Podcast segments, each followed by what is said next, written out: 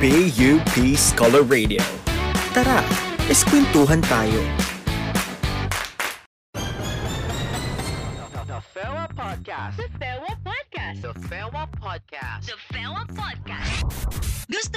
Gusto mo ba ng chikahang dala ay puro fun? O sandamukal na experiences na talagang pag narinig mo ay mapapa-hashtag relate ka? Hashtag relate ka. O kaya naman, mga talakang puno ng wisdom and advice na tsak na perfect. Perfect. Kung ito ang bet mo, for sure ito ang show na para sa'yo. Para sa'yo.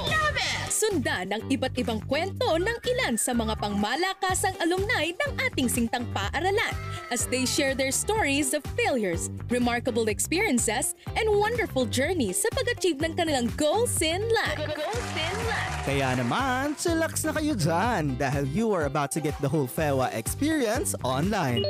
This is... The FEWA Podcast. Feelings and Hechos with Alumni.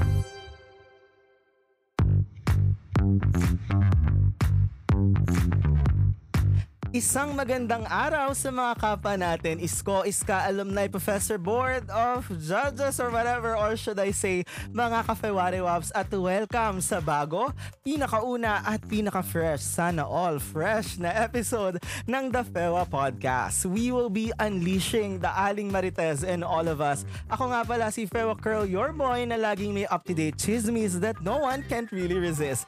Hi, hey, hello everyone, this is Francis.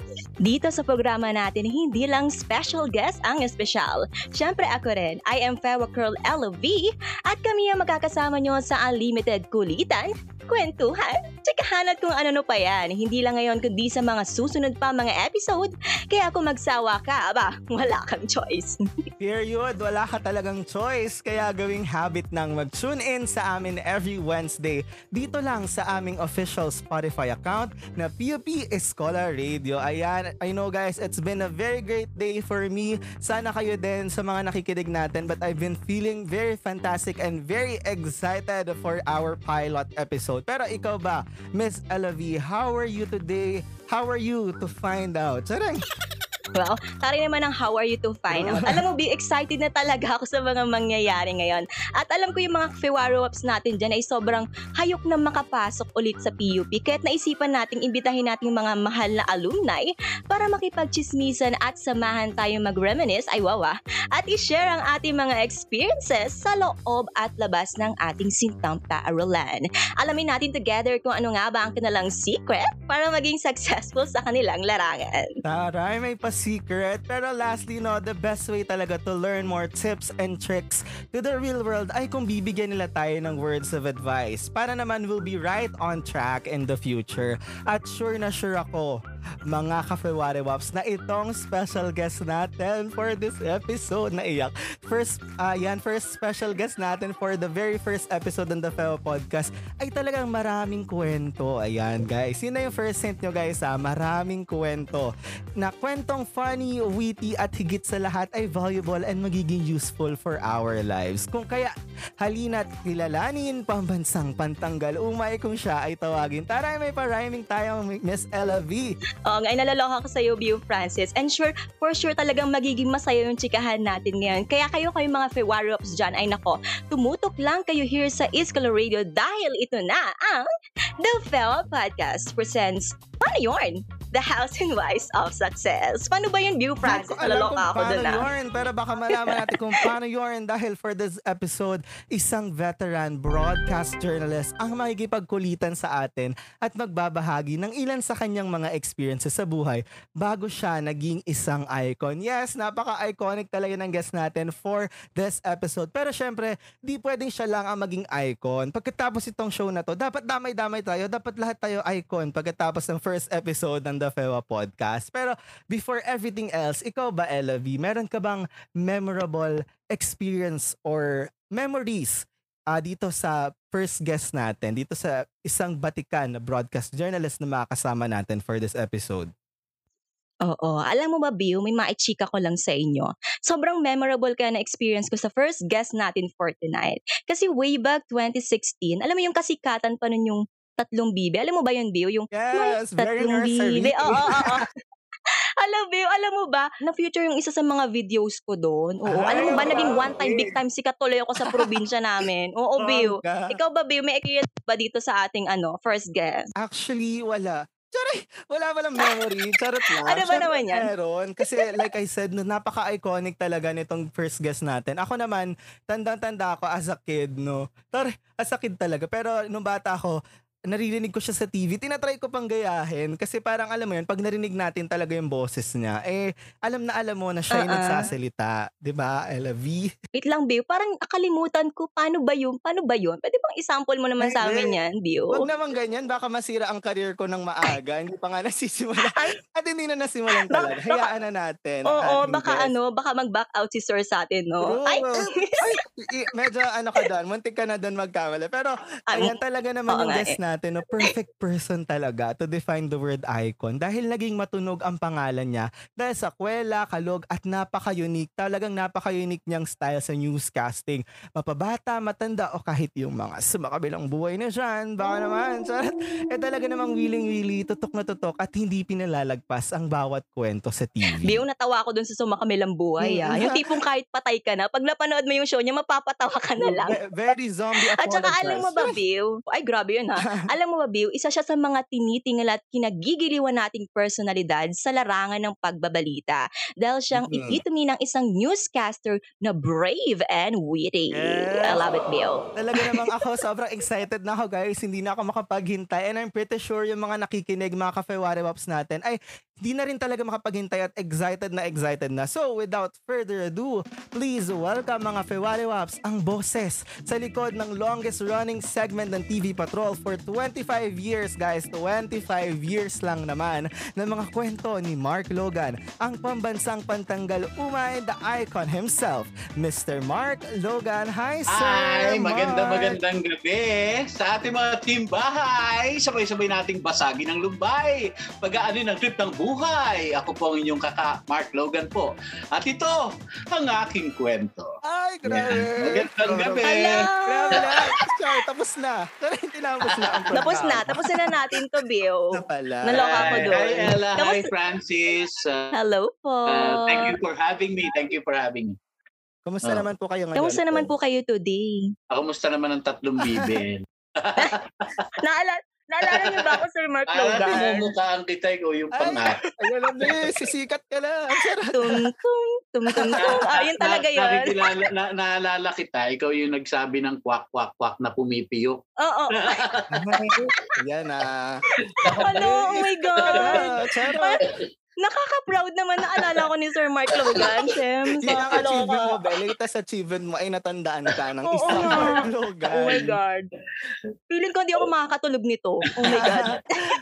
Ayan, so habang nagka-fangirl pa si Miss V. Sir, so since nasa pandemya pa rin po tayo after a very, very, very, very long time po talaga, how's your How's the pandemic for you po? Ano po yung mga pinagkakabalahan ninyo ngayong extend na naman po ang quarantine natin? Oo eh. Uh, actually, uh, uh, I'm on my second year na work from home, no? March last year, doon nag-start itong uh, pandemyang ating uh, nararanasan ngayon. This is my uh, office now for the past two years. This is part of the house, so siya yung nasa pinakataas na parte ng bahay.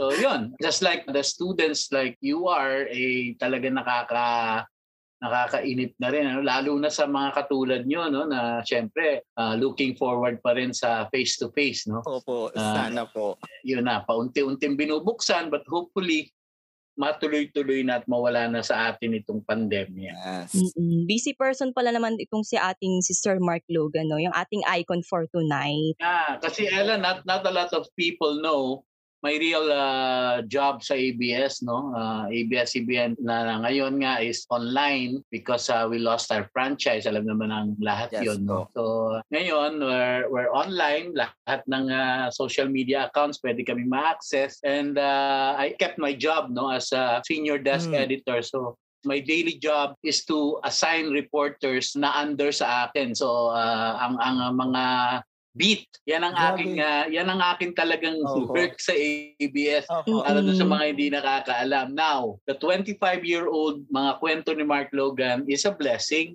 The 25-year-old mga kwento ni Mark Logan is a racket. Opo. The 25-year-old mga kwento ni Mark Logan is sideline. Okay? Pero napaka nakakatuwa pakinggan ano kasi yung mga hinahandle Totoo. ni Sir Mark Logan ay talagang alam mo yun kilalang kilala rin natin. kamukha akong Kilala, thunder. oo. Kamukha akong thunder. Sobrang professional, ah, grabe lang, nakakatuwa na nakaus- nakakausap natin ang isang Mark Logan. ay. ngayon. Well, sabi ko nga top three uh, most imitated voices si Gas, si Mark Logan at si Mike. Yan ang mga kinokopyang boses. Talagang napaka-iconic po Mm-mm. kasi. Pero nababanggit nga natin ang icon all over this episode. Ikaw ba, Miss Elavi, ano ba itong icon na ito? Ayun na nga, Biu Francis. Kasi yung theme natin talaga for this episode is how to be an icon. Ayan. Ikaw ba, Sir Mark Logan, as an icon? Sino po ba yung tinuturing yung icon? Siya ba rin ba yung ah, naging inspirasyon nyo para sa profession nyo ngayon? iconic sa sa larangan ng broadcasting is no less than Tito Bayang noon. Siya na talaga yung iconic. Kahit lolo na, matalas pa rin. Kumbaga, wala pang the please yun eh. Kahit sa radio program niya and then sa newscast namin, andun pa rin yung magic ni Kabayan. Pero po, sir, um, sino po yung pinaka naging inspirasyon nyo in your journey po into success? my, my dad has always been my inspiration. Challenge sa challenge ako dun sa tatay ko. Kasi hindi ako nakakalusot dun eh. Sa, sabi ko nga sa mga kakilala ko, nine years old ako, nakikipagdebate ako sa tatay ko. On current events. Oh, so, sa- napalitan yung presidente ng ganito. Nung, alam mo, nung bata ako, naka, nakakatakot ako eh. Weird eh. Kabisado ko lahat ng pangalan ng presidente eh. Siyempre, nag-iiba presidente. Hindi, ngayon, hindi na. Tsaka medyo dumadaplis na yung memorya natin ngayon. Pero ang, ang Oo, paborito kong basahin nung current uh, events digest. Grabe. Yan yung aking ano, yun, yun, yun lagi. Tsaka yung, yung reader's digest, mayroon pa yata yun hanggang ngayon. Mm. Samantalang ako nung, nung bata ako, yung mga binabasa ko, mga pocketbook. Ay, Alam mo yun, Book, Francis?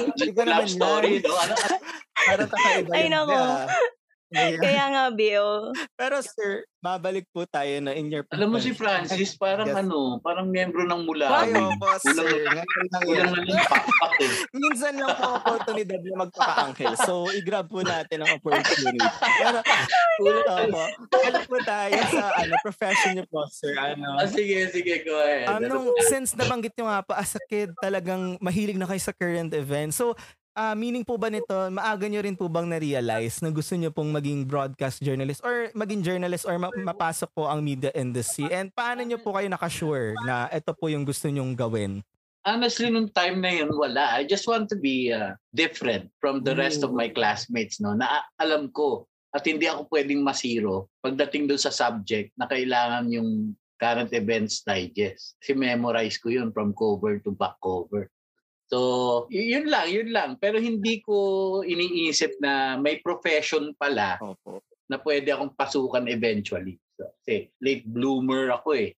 Kumbaga na-involve ako sa writing-writing fourth year high school na ako. Tingnan mo yung pag-step, ah, nine years old to fourth year Fourth high school. year. Doon ko lang na-realize that I will be uh, enrolling myself to journalism. Napaka-passionate din talaga. Mm-mm. Oo, no, Miss Elovie, napaka-passionate din talaga ng isang Mark Logan. Na imagine, ganun niya naka-late na realize ang kanyang ah, mga goals in life. Pero, kita mo naman napaka-successful, di ba, Elovie? Pero iba, iba rin eh. Mm-mm. Iba, iba rin talaga eh. Sometimes you have to think hard, no? Tapos parang sabi na nga nila eh, look for yourself kung saan ka talaga dapat pumunta. Hanapin mo yung sarili mo at ah, paano mo ba ako ikakahon, no? Pa, hindi naman ikakahon na i-ataol, no? Hindi, ika, ikakahon sa pakete sa buhay mo, no? Sa career mo.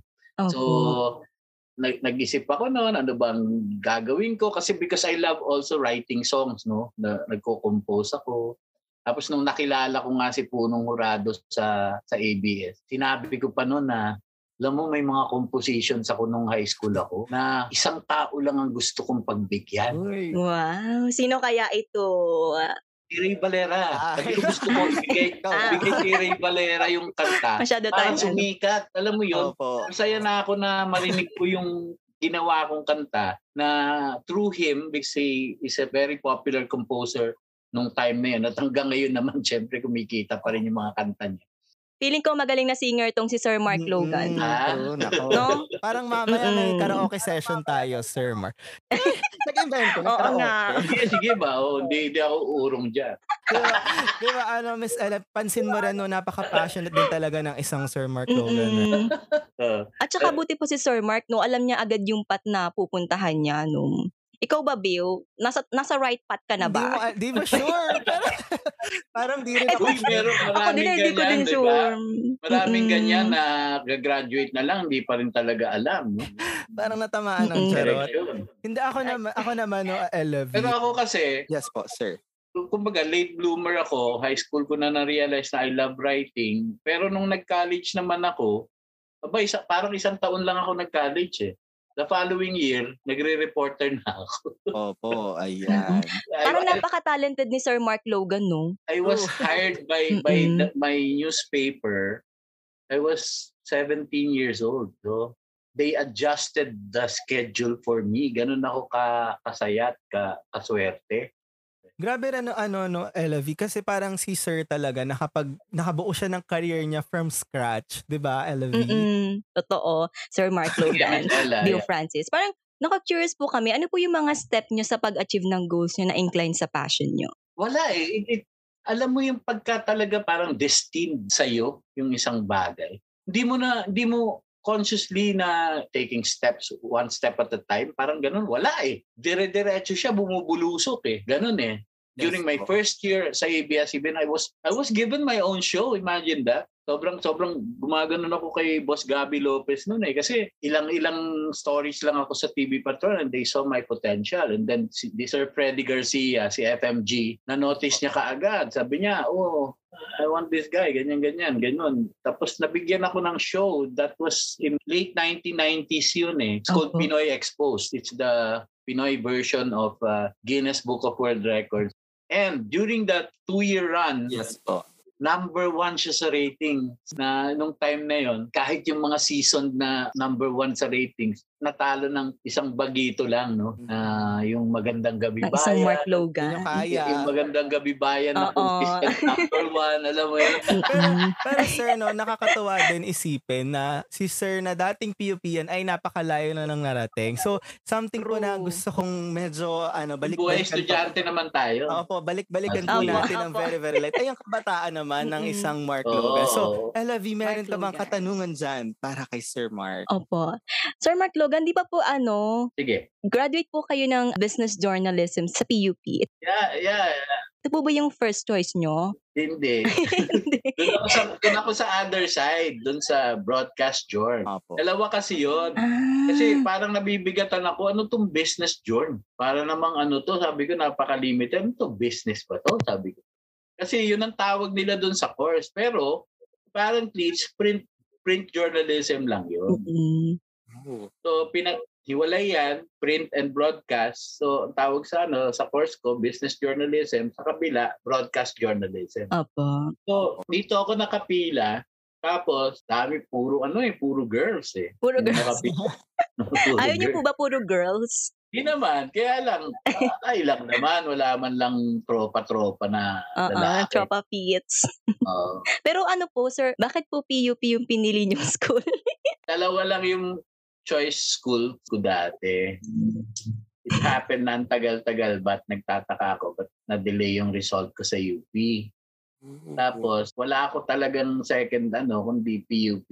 Second ko siya, pero gusto ko rin, doon dami nagsasabi na, ka na lang, huwag ka na dyan sa UP. Ganyan. Mm. Yung history ng PUP, ng mga palaban ng mga nag-aaral dyan. Kasi for a while, ganun din ang, ano ko eh, collector ako ng mga ano eh, yung mga magazine na ano eh, ah, palaban sa gobyerno. Palaban. Opo. Nagtatago ako ng mga, nagtatago ako ng mga clippings nun eh. Pero sir, nung nakapasok na po kayo sa PUP, nung unang Mm. pagtapok niyo po sa PUP, kasi syempre it's Mm. very memorable, ano po yung na-feel nyo or any reactions? Like, na-amaze po ba kayo? Or nainitan? Ganyan? Charing. Mm-mm. Na, na ano ako, sabi ko parang ano, parang high na high ako dito ha. Wow, pare. yung pala nalalanghap ko yung chlorine sa Ay, swimming true. pool. Ay, Sir, baka ma... parang Sir Mark Logan, wala nang chlorine yung ano. Ilog Ay, pa wala siguro daw. Actually, Ilog pa. Ilong-ilo ako. Nailong-ilo talaga ako. Lakas. Alam mo yung nasa Teresa ka pa lang, amoy mo na yung swimming pool. Oo, grabe. Ang lakas. ako, sir, tanda ko nung first na pag tapa ko sa PUP, ah poop set po Hmm. no, nakapila kaming lahat sa labas at nung dumaan talaga ang PNR ay nagtakbuhan ang mga tao. Halatang first timer kami lahat sa Teresa noong mga araw na yun. Pero ngayon parang pag may dadaang PNR, ay okay, parang shrug-shrug na lang, ganyan. Normal na sa mga kami, bahay. iba naman.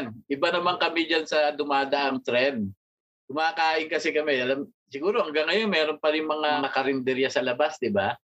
Meron pa rin ba? Matatawid ka ng riles dito sa other side. Oh. Mga Doon kami, tusok-tusok. pag kumakain kami, trip-trip namin, nasa loob ka naman, nasa mesa kayo. Yan. Kasi mga suki-suki doon eh.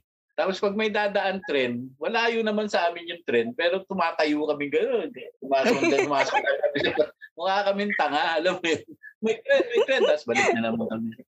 Balik na naman. Ganun yung trip namin. No? Ngayon alarm clock Ay, na lang po ang PNR sa mga PUP-an. Di ba, True. LV? Mm-mm. Tapos yung yung ah, bamboo organ ba yun? Yung hindi ko makalimutan diyan eh. Yung yung tumutugtog ganyan. Meron akong best friend doon eh na kamiyembro siya nun eh. Kasi ako sa bagong himig ako Ayan po member. si LV. Ay, oh my member God! ng bagong himig, Serenata. Mm-mm. Ayan pala. Member po ako, opo. Madidiscover talaga. Kaya. Ano po, kakaalis ko lang. Sino sino ang conductor niyo? Si Sir Mark Gregory Isip po. Mm-mm. Oh, Naabutan niyo po ba siya? Di na eh. Ay, hindi na Dati po. nung kami si ano, Amaranto, Amoranto. Ah, opo. Ano pong ano nyo? Ano pong level ng voice nyo doon? Alto. Ay, Wow! sample nga. Taray, alto, ang taas ng boses. Oo, kaya. Si LV po kasi bass. Ba?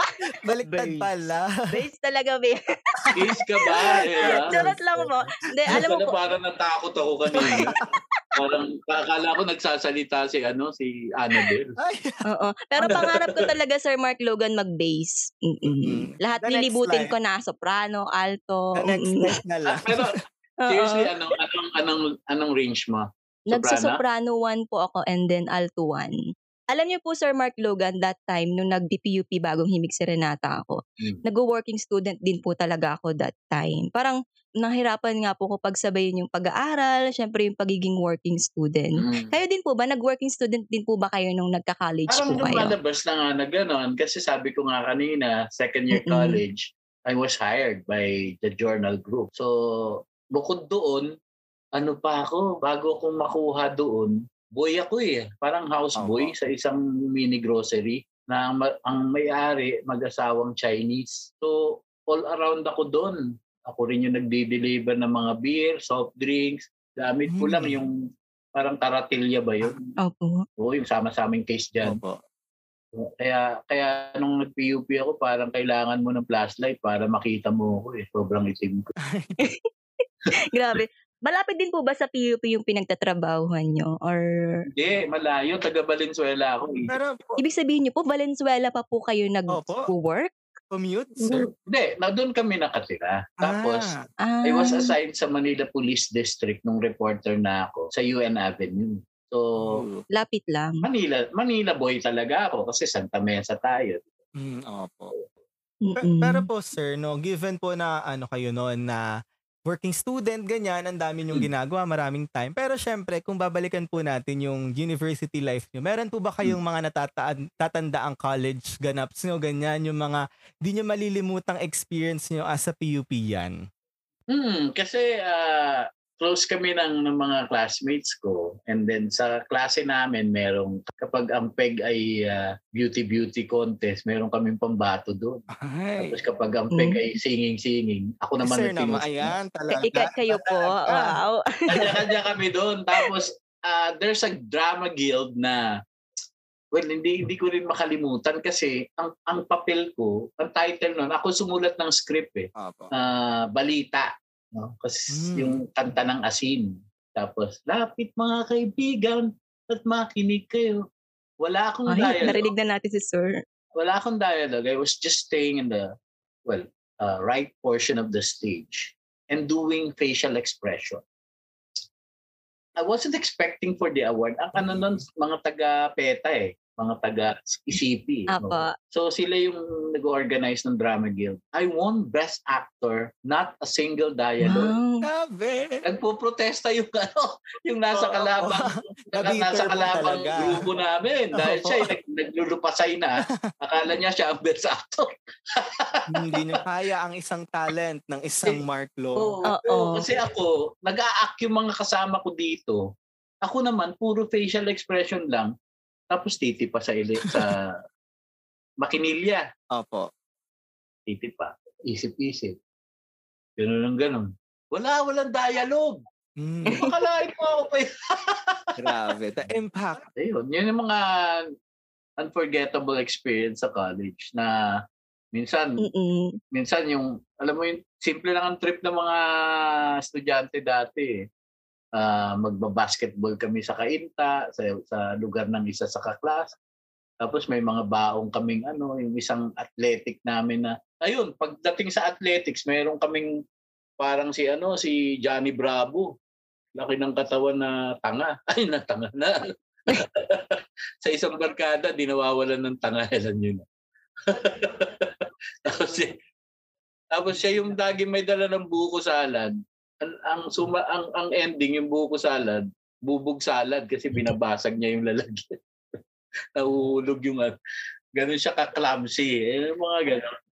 Totoo nga po yung malalakas talaga ang trip ng mga taga-PUP. Kasi tanda ko kaming magkakaklase noon. Ah. Nagba-volleyball po talaga kami at maghapon talaga may times pa na nandyan na yung prof. Ayun pa rin po namin magpapigil at volleyball at volleyball lang, di Ang ba? layo talaga, di ba? Kayo, saan kayo nakakarating sa volleyball niyo? Ay kami po COC lang Sa kasi COC. Opo, Kasi kami talaga, gawain sa kami talaga lang. dayo eh. Dumadayo talaga kami. Nagplano nga kami volleyball sa Saudi.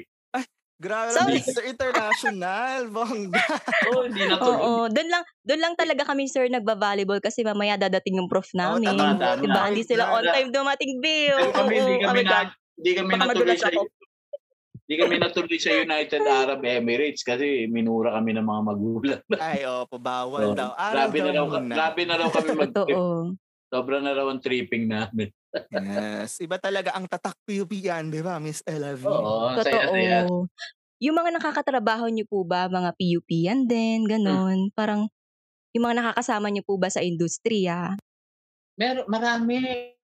Eh, alam mo sa DCMM, yan, sila, sila Kim na nag-professor na rin Opo. sa PUP. Dami si Sander Kebian, nagtuturo na Opo, rin. yes. Si, ah, si Ram, ngayon bago rin, professor Ah. din siya. Executive producer namin sa DCMM. So itong itong pandemya na to at yung pagkawala ng prangkisa ushered in some of our people, the best of our people na magturo, no? Sabi ko nga sa kanila, eh, Opo. paalam nyo sa mga estudyante ang nalalaman ninyo kasi hindi kasi birong makapasok sa amin. Hindi naman. Yes po. nagkayabang, no? Hindi hindi birong makapasok sa ABS-CBN. So some of most of these people, all of these people na, na nag-share ng knowledge nila. And PUP sa university, we have a university within our Mm. network. It's called Oho. ABS-CBN. University. Sir Mark Logan, ano po ba yung napapansin yung parang mga similarities na mga graduate student from PUP po? Yung talagang mapapasabi ka, ay nako, tatak PUP yan talaga yung mga yan. Alam mo, it's it's a it's a it's a code, no? It's a uh, unwritten code kumbaga, pero alam na halos ng lahat sa ABS din na mas wag ikalalaki ng ulo nyo, mas prefer. Ako kasi I've been part of that screening group din na kumukuha ng mga baguhan eh dati. Yes po. I would prefer people from PUP kasi napaka-hardworking. Totoo Kasi po. kailangan namin yun sa aming network. Walang nagbibilang ng oras. Walang Oo. kukuya-kuya ko. Kailangan namin hardworking. Aangat ka talaga at napapansin ka. And I'm talking not only of news and current affairs. Ha. TV production, ang dami ring taga-PUP. Opo.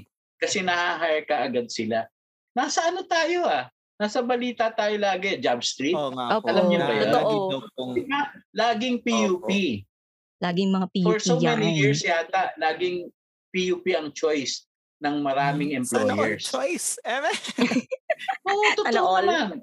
Muntik, muntik ko na makalimutan eh kasi akala ko I'm talking in behalf of ABS-CBN lang. Hindi pala. Job Street pala kasi kami may mga storya kami ang labor na ang sources namin minsan yung job street. So, na, doon ko nalalaman lagi. Kaya pag nagbi-meeting ang mga desk editors, wala kayo sa amin. PUP. Wala kayo sa amin.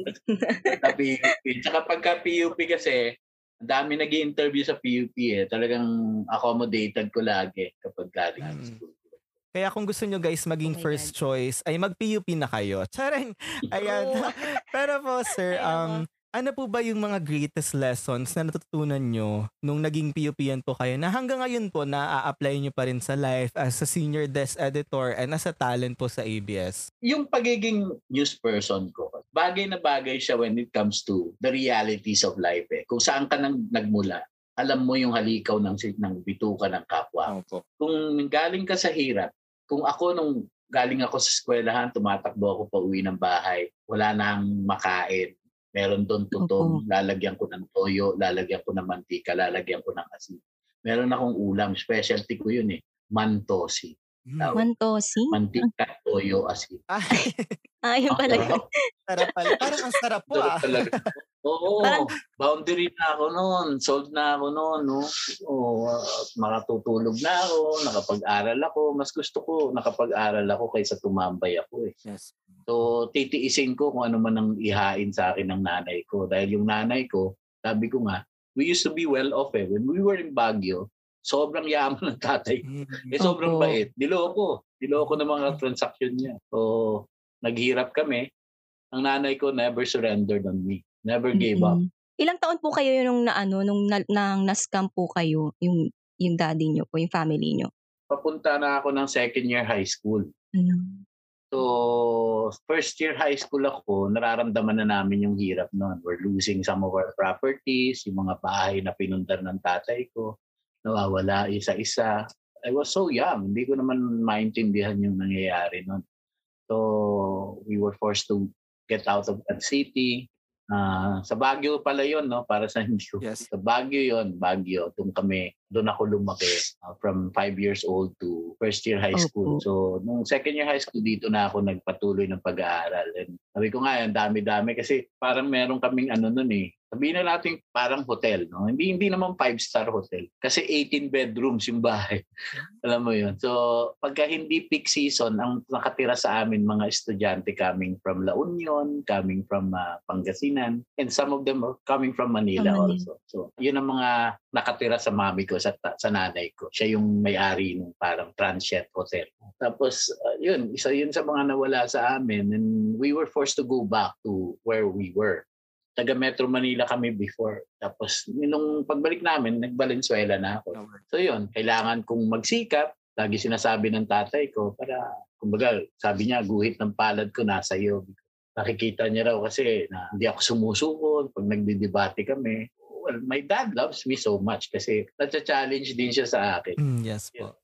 Nakakatawa din na sinabi ni sir na ayun nga parang as a news person kailangan di rin tayo na detach sa realidad ano na dapat aware pa din tayo which is something na as a PUPan myself isa talaga yun talaga yung pinaka na-hone sa akin or na-develop nung pumasok ako sa PUP na kailangan all of the time actually hindi ka na dapat pumapili ng oras eh, dapat all of the time ay ah, iniisip mo yung mga taong nakapaligid sa'yo kasi di ba lagi nga natin Totoo. sinasabi mula sa'yo para sa bayan. Mm-mm. Siyempre, di ba, Sir Mark Logan, kilala na po kayo ng mga madlang people, di ba? Bilang isa po kayo sa mga successful na tao sa media, meron pa rin po ba kayong mga goal na gustong abutin sa buhay? Mm, Well, sabi ko nga nun, uh, when I retire, I wish to continue doing business with broadcast no or in the media.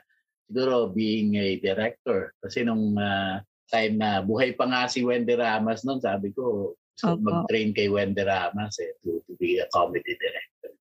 Tapos, uh, ito na nga, si Prati, naunahan pa ako. Oo nga. Sa Diba? showtime. Director na siya ng Showtime. At saka hindi ko rin inaasahan na may mga talaga. artista, kilala ka, may mga Opo. artista, si Meme. Hanggang Mm. ngayon, hindi natatanggal yung Sir Mark eh. Alam mo yun, nung alam nila na you're smart and you came from this department, yung hindi niya matanggal-tanggal yung Sir out of respect. No? Kaya ganun si, si Vice Ganda. Imagine. Imagine natin no guys no kung ako na broadcasting ang course ko ngayon di naman di naman nawawala yung pangarap ko malay nyo ako ang next na Sir Mark Loca Charing, Oo. ang kwento ni. Francis ginaya naman lang hindi? pala ayan. Ano naman masama yan? Ano Bakit tut- hindi? Tutuloy ko lang yung sinasabi ko kanina na para rin sa mga estudyante na nakikinig sa atin ngayon. Yes po. Na nung pumasok ako sa industriya, andyan na yung Noli Andyan na yung Ted Pailon, andyan na yung Corina, andyan na yung Mike Enriquez, andyan na si Tita Mel. Ah. Di ba? They're, they're made, no? Andyan, iconic talaga sila. Icon sila. Saan mo sisiksik sarili mo dyan? Mm. So, lagi kong sinasabi from the many interviews na binigay ko sa mga estudyante, not only from students from PUP, lahat hanggang from PUP all the way sa yeah, UP, Ateneo, Lasal, yan yung mga naging curious sa personality ng Mark Logan na pinapupunta sila ng professor nila sa ABS-CBN para interviewin ako para malaman how how do I write my stories or ako ba talaga nagsusulat? How do I voice my stories? How do I edit my stories? Yung mga time na yun. So sabi ko sa kanila umisip lang ako ano ba ang contribution ko? Na wala pa hindi ko sinasabing ako ang nag-imbento ng feature writing Nandiyan na yan. Feature writing, larger than life thing, no? Opo. half truth. But I can always say na hindi man ako, probably ako yung mas nakilala in introducing infotainment. Information, yes. half entertainment. Entertainment. I entertain Mhm. people with the information that I have. Yun yung Mark Logan. Grabe. With, with all the fancy na ginamit ko, how do I deliver my stories and all that. And I was made. Ganun yung sinasabi ko. You try to look for something unique para mai-contribute mo sa industry. At ako na mismo nagsasabi sa inyo, you will succeed. grabe sige po Grabe. Sige po, magsasa- mag, ah, magiging successful na po. Naging sobrang grabe. It's ah, sobrang laki. Baka hindi mo na ako kilala pagka sikat ka Ay, na. Hindi naman po.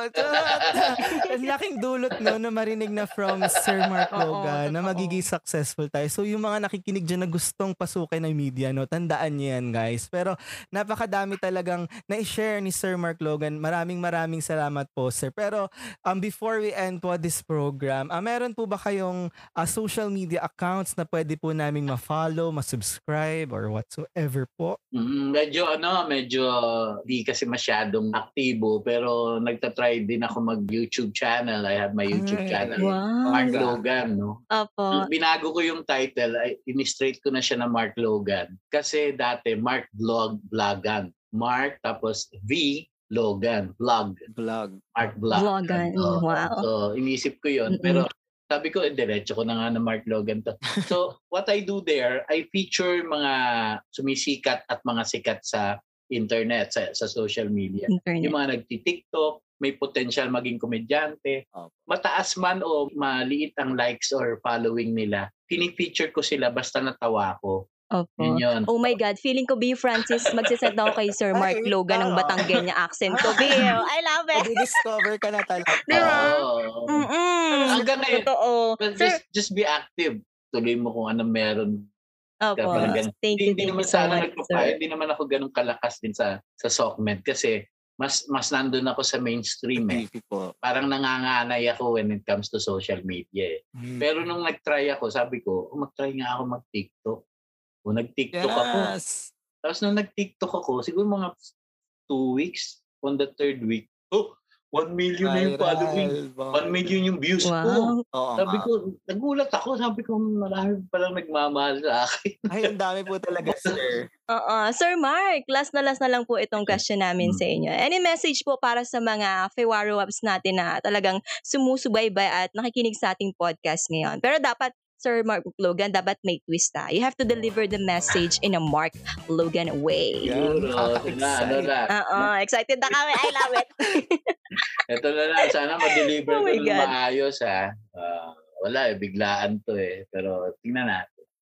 Aking mga katropa sa PUP, sana everybody happy. Don't forget lagi to study. Siyempre, yan ang laging priority. Kaya break a leg mga baby. Make your daddy and mommy proud.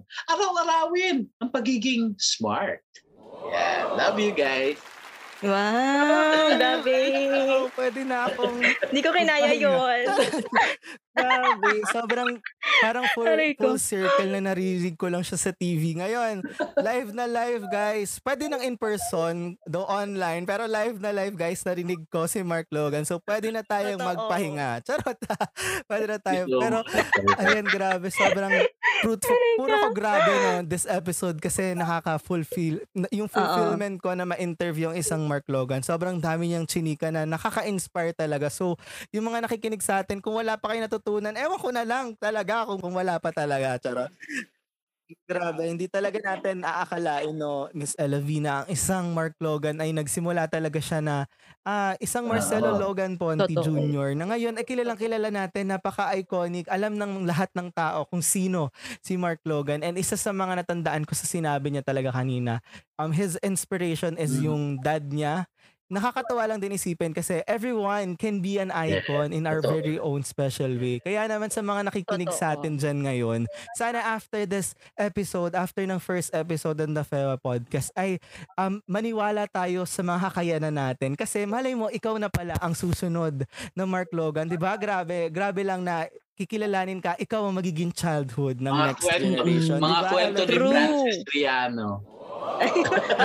View bagay. I love it. Totoo yan, sir. Walang bayan. Oo, may bas-bas ka na talaga ni, Sir Mark Logan Biel.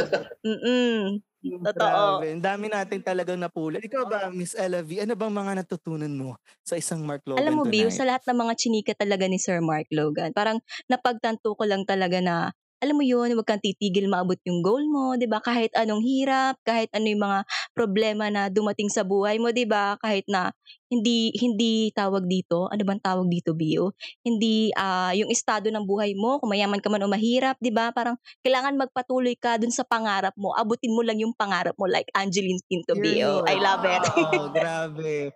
Maraming maraming salamat po, Sir Mark. So, dito na natin tatapusin, hi, ang chikahan with Sir Mark. Pero grabe, no, sobrang sarap talaga na makarinig ng mga kwento from a person that went to different trials in life at naging successful. Ayan, true. True, nakaka-motivate lalo na syempre, alam mo yun, there are still times pa rin talaga na nafe-feel natin na sumuko na, ganyan, na mag-give up na. Mm-mm. Tari, nagsenti. Pero stop natin yan, baka maiyak ako, di ba? I love you. alam mo, alam mo, Bio Francis, hindi time well spent talaga dahil naging super fruitful yung chikahan natin with Sir Mark Logan. And I'm sure na marami tayong babaunin mula sa ating mga napakinggan today. Basta siguraduhin nyo lang na every learnings at memories are locked in down for sure, makakatulong sa atin yan in the future, especially when everything back is back to normal na. Di ba, Bio? Yes, and hope na na-enjoy nyo ang pakikinig sa ating episode today. Kasi kung hindi, edi wag, tapusin na natin to.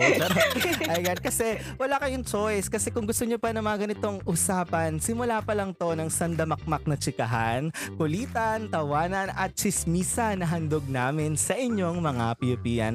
Again, this is your Fewa Curl Francis at sundan ng iba't ibang kwento ng ilan sa mga pangmalakasang alumni ng ating sintang paaralan as they share their stories of failures, remarkable experiences, and wonderful journeys sa pag-achieve ng kanilang goals in life. Kaya naman makichillax uli sa amin dahil next week, sasamahan tayo ni Fewa Curl Ari at Maru as we continue to serve you the whole Fewa experience online.